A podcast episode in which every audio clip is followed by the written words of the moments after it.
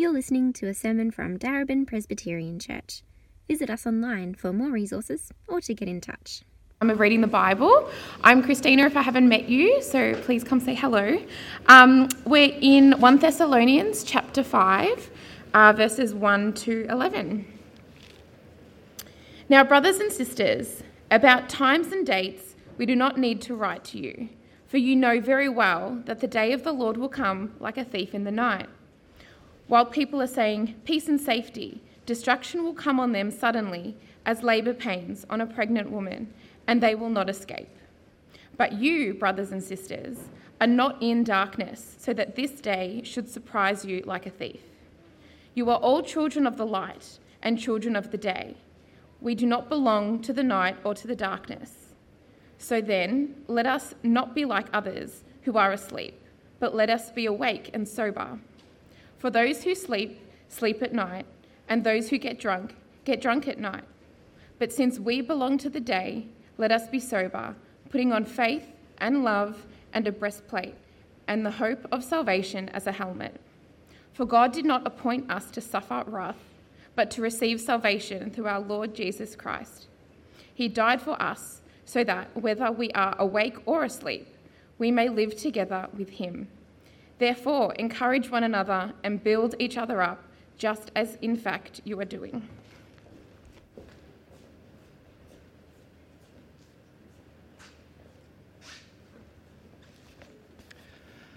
Uh, good afternoon. My name is Stuart, and I'm normally up here doing the prayers, but today I'm, I'm here doing the sermon. And uh, last week, uh, I'm actually here a week earlier because um, due to a family commitment, we'll be away next week. So we're preaching this chapter this week. Um, so we're skipping ahead slightly in our series. Um, so next week we'll actually preach on the last half of chapter 4. But here we are in the first half of chapter 5 this week. So I'll just begin by um, a short uh, opening prayer for us. Thank you, Father, that your word is a lamp to our feet and a light to our path. Thank you that you have not left us in the dark regarding who you are and who we are. I pray that you would speak to us today. You know us intimately and what we each need to hear. Thank you that you are wise enough and are enough to reach us for Jesus' sake. We ask this in Jesus' name. Amen. I can remember during the later years of primary school when I was off sick, I was at home. I was an only child, and there I was at home by myself. And when I was at home, I'd flick on the TV, uh, and there was only four channels back then, um, no streaming services. And on one channel, there was this show called Days of Our Lives. This was the 80s. Um, but what I remember most about that show was the very start. Right at the start, the camera would be focused right in on an hourglass with sand running down from the top to the bottom. And there was this slow, haunting music that was set to the same beat as a clock ticking. And the camera would go even closer and, and it would go on for a minute, and then this, this man would come on and a deep American accent would say, like sands through the hourglass, so are the days of our lives. And then there was this rapid sort of violin music that would sort of hypnotise people into watching the show. And uh, I think it worked. Um, but, you know, the show, of course, was a daytime soap opera. But, and I was a bit spooked by this, by the introduction. Even at that young age, I thought it was all a bit scary. But it worked, of course. People watched, and the show ran for years and years. But as boring and as tacky as Days of Our Lives might have been, the opening scene did raise some questions in my mind about time. At this stage, I was about 11 or 12 years old, and I was an only child because my father had died when I was really young. So often I would wonder, as time went on, would my mother ever remarry? And would I get a new dad? I also had half siblings that lived overseas, and I only ever saw them once every four or five years. And I would often wonder how long it would be before I would see them again. Now, this is not a sob story about me, but as an only child, you do tend to have more time to yourself and your mind can wander. And I did have a level of anxiety about time. This passage in the first half of 1 Thessalonians chapter 5 also raises big questions about time.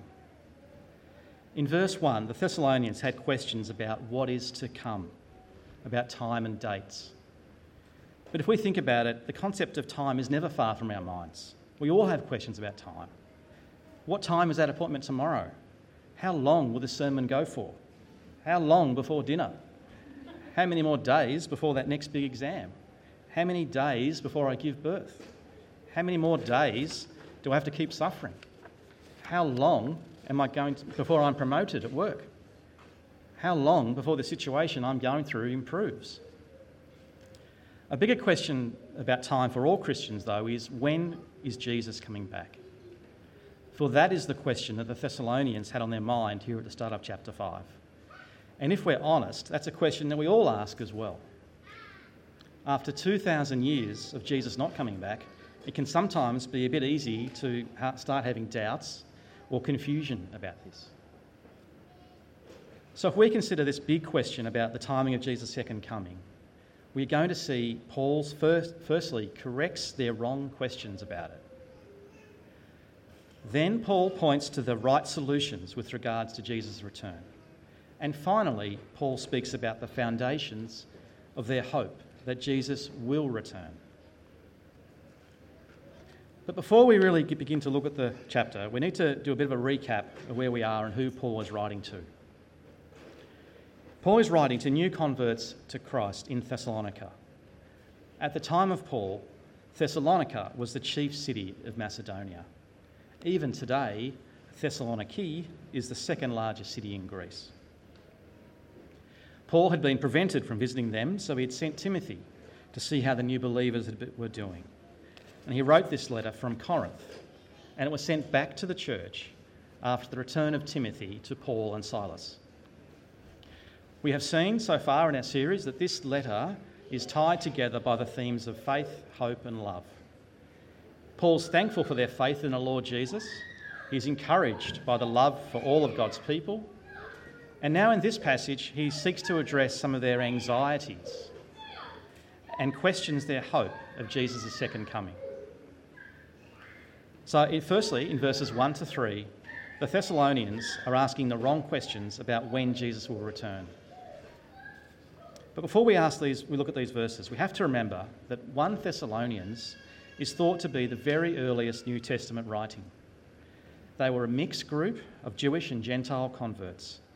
So before receiving this letter, the only Bible I had access to was what we now call the Old Testament, which of course was Paul's Bible as well. But now they were Christians, they would have had lots of questions. So in the first section, we read in verses 1 to 3 again Now, brothers and sisters, about time and dates, we do not need to write to you for you know very well that the day of the Lord will come like a thief in the night. While people are saying peace and safety, destruction will come on them suddenly, as labour pains on a pregnant woman, and they will not escape. Here, Paul's initial focus is on one particular day, a day he refers to as the day of the Lord. The words the day or this day are repeated in verses 2, 4, 5, and 8. So the concept of the day of the Lord is a strong theme here. In chapter 4, which Sam will preach on next week, Paul says that the day of the Lord includes trumpet sounds, Jesus coming on a cloud, and his people being gathered up to meet him in the air. Now, I'll let Sam unpack that next week, but all the Thessalonians had previously known about the day of the Lord was what they could understand from the Old Testament. In the Old Testament, the day of the Lord was a term used to describe final judgment. Maybe they'd known Amos chapter 5. Perhaps you should go home and read verses 18 to 20. Amos was a prophet who mostly wrote about visions of divine judgment, idolatry, and abuse of the poor. Israel had thought the day of the Lord was a day of national vindication a time in which God Himself would come down as a divine warrior in judgment against the enemies of Israel. Amos, however, reverses this. He says, When the day of the Lord comes, God will come as a divine warrior, but bringing judgment against His own people for their sin. Amos says it'll be like a man running from a lion only to meet a bear, and a snake bites him at home with no darkness or no light at all. One bad thing after another in total darkness. That sounds a bit more scary to me. This was the day of the Lord to them. But maybe also they'd, they'd known Isaiah chapter 13. There, Isaiah says that the day of the Lord will come like destruction. Every heart will melt with fear. There will be terror, pain, and anguish, like a woman in labour. It will be a cruel day with wrath and anger. There will be no light from the stars, moon, or, or sun, and the earth will shake. Perhaps that's something that happened in Morocco last week. I saw a report which said that near the epicentre, up in the Atlas Mountains, that the earth actually shook upwards and then the houses all fell down and crushed everything. This is just a devastating foretaste of what Isaiah says the day of the Lord will be like. But the great thing is that the day of the Lord will not be scary or devastating or spooky for those who believe in Jesus. For we who believe in Jesus, the day of the Lord will be a, a moment not of devastating judgment, but of purifying judgment, purifying us of every impurity so that we can finally see Jesus for who he really is in all his glory and be with him and his people forever. That's what the day of the Lord will mean for the Thessalonians that Paul is writing to. They are believers in Jesus who have started their Christian life really well. And clearly, they had been taught verbally about the day of the Lord. Because Paul says he does not need to write about such things. But there were some deficiencies in their thinking. They were thinking they could predict the exact timing of the day of the Lord. But Paul wants to correct their thinking on this. He points out trying to know the specific date is the wrong solution. Unlike the Thessalonians, who had no other New Testament books to refer to, we can see in Mark chapter 13 and Acts chapter 1 that not even Jesus knows the timing of his own return. Only God the Father does. And Paul gives two illustrations of Jesus' sudden or unexpected coming. The first is it'll be like a thief in the night. Thieves don't normally send letters and say they're coming. They don't normally ring your doorbell and say, Here I am, can I come in? They do their thing kind of unannounced with no warning. Paul also likens the coming of the day of the Lord to labour pains. Now, my wife's had three pregnancies, one of which was with twins, which means it was a high risk pregnancy. Now, a lot of twins are born prematurely, and you have a lot of questions go through your mind about the whole risks of premature birth. How early can babies be born and still be okay? How many weeks is too premature? In all the consultations that we had, I can still remember one of the doctors saying that even with all the advances in pregnancy screening over the years, the onset of labour can still not be predicted. They just cannot predict when exactly it will happen, but they know it will. Both of these illustrations teach us that Jesus' second coming will be sudden. But there is an obvious difference that even though robbery and labour can happen suddenly, robbery is usually unexpected, whereas labour pains are expected. But putting these two illustrations together, we can see that Jesus' coming will certainly be sudden and in the moment, it will be unexpected. But for Christians, there's also a sense in which it, will be, it is expected or inevitable like the labour pains at the end of a pregnancy. So Paul corrects their wrong questions about Jesus' second coming. They thought they could predict, they thought they could predict the timing. But Paul says that Christ is going to come suddenly, unexpectedly, and unavoidably. So, how can we be ready? That's what Paul goes on to in verses 4 to 7 when he teaches about what I've called the right solutions concerning Christ's return. Here he says, But you, O bro- brothers and sisters, are not in darkness, so that, so that this day should surprise you like a thief. You are all children of the light and children of the day. We do not belong to the night or the darkness. So then, let us not be like the others who are asleep, but let us be awake and sober. For those who sleep, sleep at night, and those who get drunk, get drunk at night. Paul says here that being surprised when Jesus comes won't apply to Christians that are spiritually awake or alert. Yes, Christ's coming will be sudden and unannounced, and the Thessalonians can't do anything about that. But as believers in Jesus, they can live in a way that shows that they expect his coming and are ready for his coming. Paul says they can be ready for Christ's return by living out who they are, living as children of the light, and contrasts that with darkness. For the Jewish converts in Thessalonica, this image of light and darkness might have reminded them of passages like Isaiah chapter 9, verse 2, which says, The people walking in darkness have seen a great light. On those living in the land of deep darkness, a light has dawned. This is a prophecy about a messianic dawn, which points to Jesus and his salvation being a light for the Gentiles. We can see that Peter also uses this imagery of light and darkness in 1 Peter chapter 2. But you are a chosen people, a royal priesthood, a holy nation, God's special possession, that you may declare the praises of him who called you out of darkness into his wonderful light. With Christ's coming, the light of a new age is breaking into the darkness of this world. Paul is saying that when you become a believer in Jesus, it's like you no longer belong primarily to this age, which is characterized by sin and darkness and death. You belong primarily to the new age that has dawned in Christ, the age which is characterized by holiness and light and life, that will come fully and finally when Christ comes on the day of the Lord. So, as believers in Jesus, we are now children of the light, spiritually alert and awake to the new age that has dawned in Christ. Paul calls the Thessalonians to live as children of light, not like those who remain in spiritual darkness or sleepiness, because Jesus is now their reigning king. So they are not to do what other people do at night under the cover of darkness, but must be alert and ready for the Lord to, to return, like soldiers on watch. They ought to be awake to God, not oblivious to God, as if their faculties were dimmed or even obliterated. But still, we might have doubts about this hope that we have of Christ's return. So, how do we live as we wait until Jesus comes back.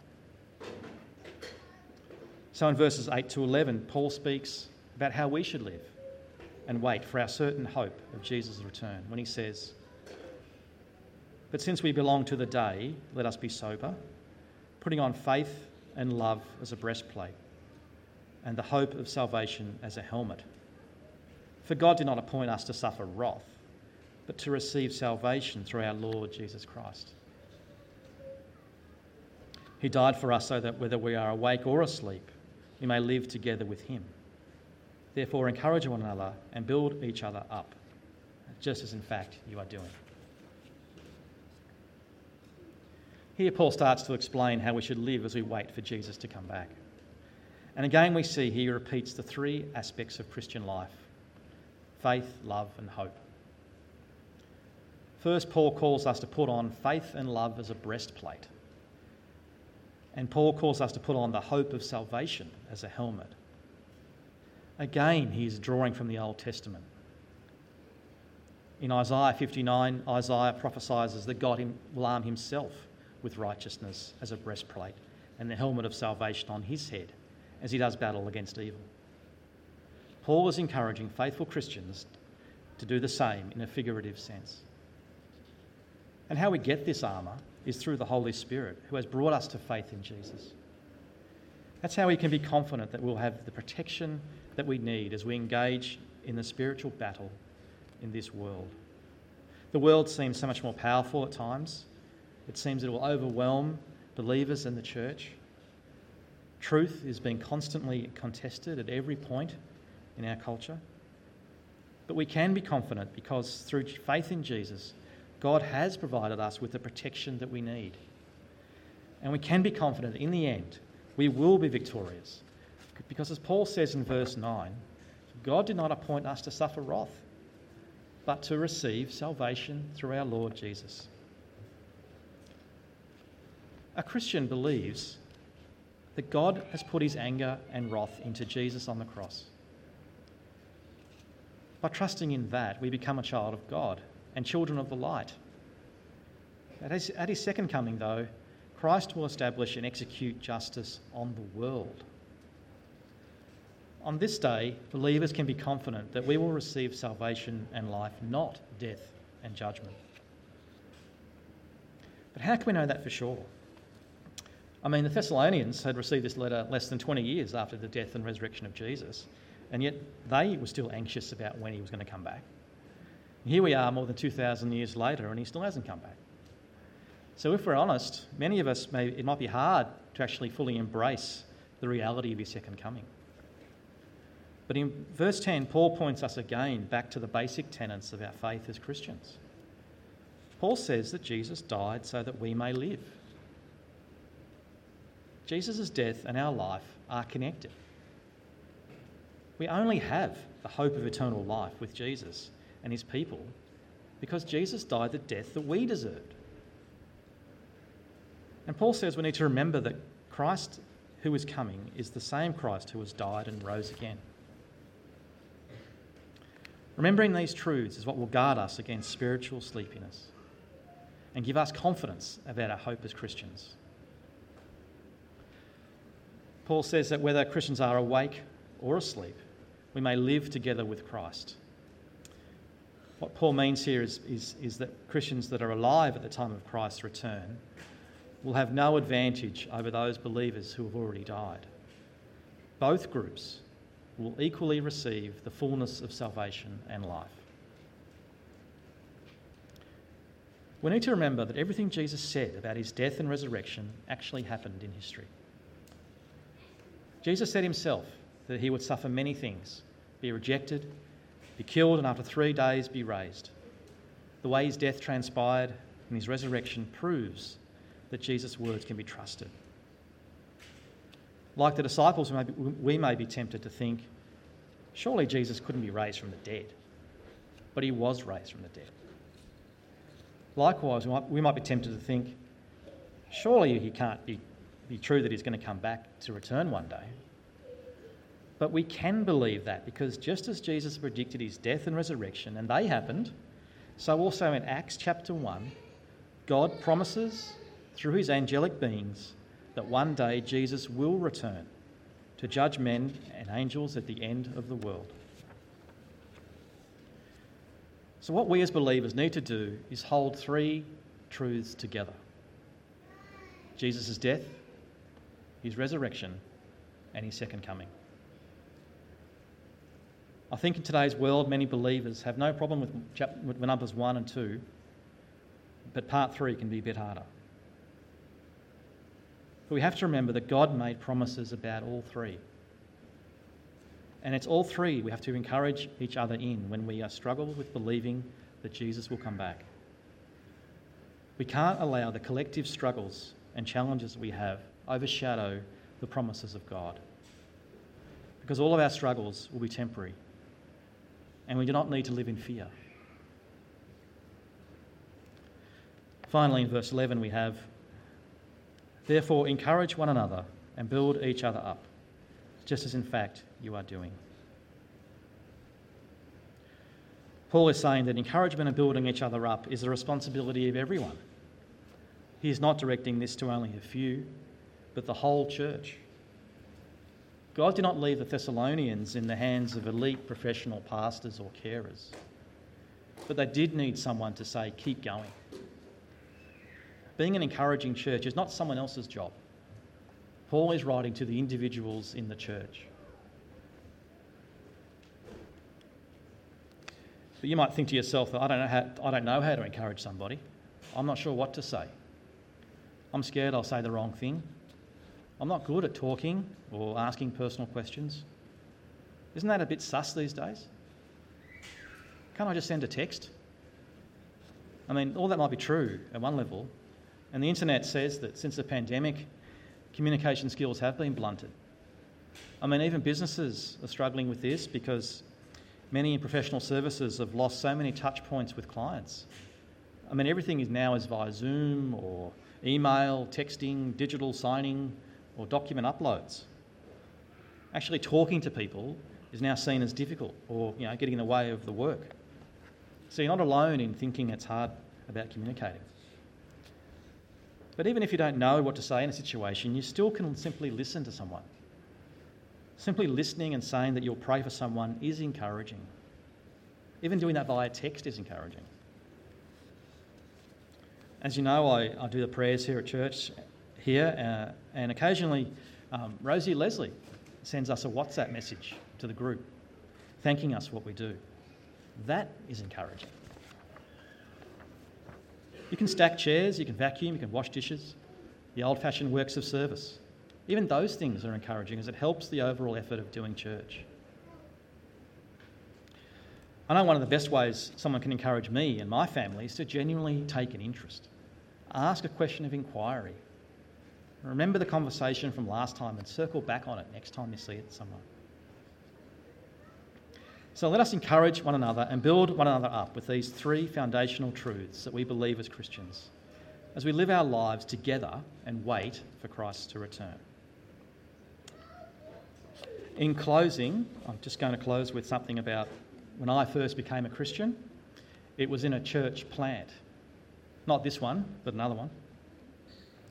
And after I'd been there a couple of years, the founding pastor decided to leave and return back to where he came from.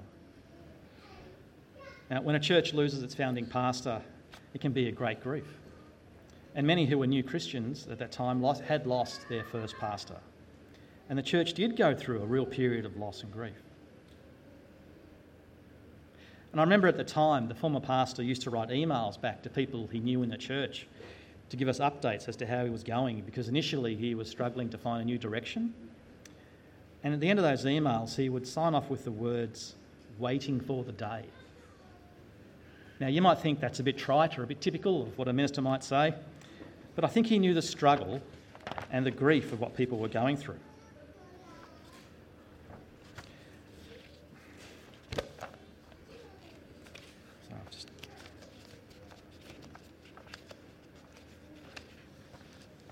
just lost a page. So I think, um, yeah, I think he knew the struggle what people were going through, and uh, it was really encouraging to have those words back to us.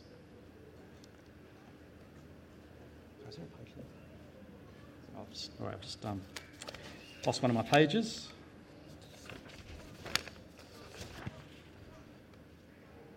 I think I've just found it. Thank you, thankfully. Thank you. Um, so all he did in those few words was, was point us back to the promises of God. Here in this passage, the promise is that we will live with him forever. Our lives are not a soap opera. They can be joyful, but all of us have challenges and anxieties. The days are passing fast, and we all need encouragement. And the best encouragement is to remind one another of these central truths. Jesus died so that we might live, and we have the certain hope that when he returns, we will live with him and his people forever, where sin and de- death and sickness will be no more. Just going to finish with a short prayer. Father, thank you for this passage. Thank you that we see the promise of people living with you forever. And thank you that we see Paul's pastoral care for the Thessalonians. May we apply it to our lives for Jesus' sake and for his glory, and in his name we pray. Amen.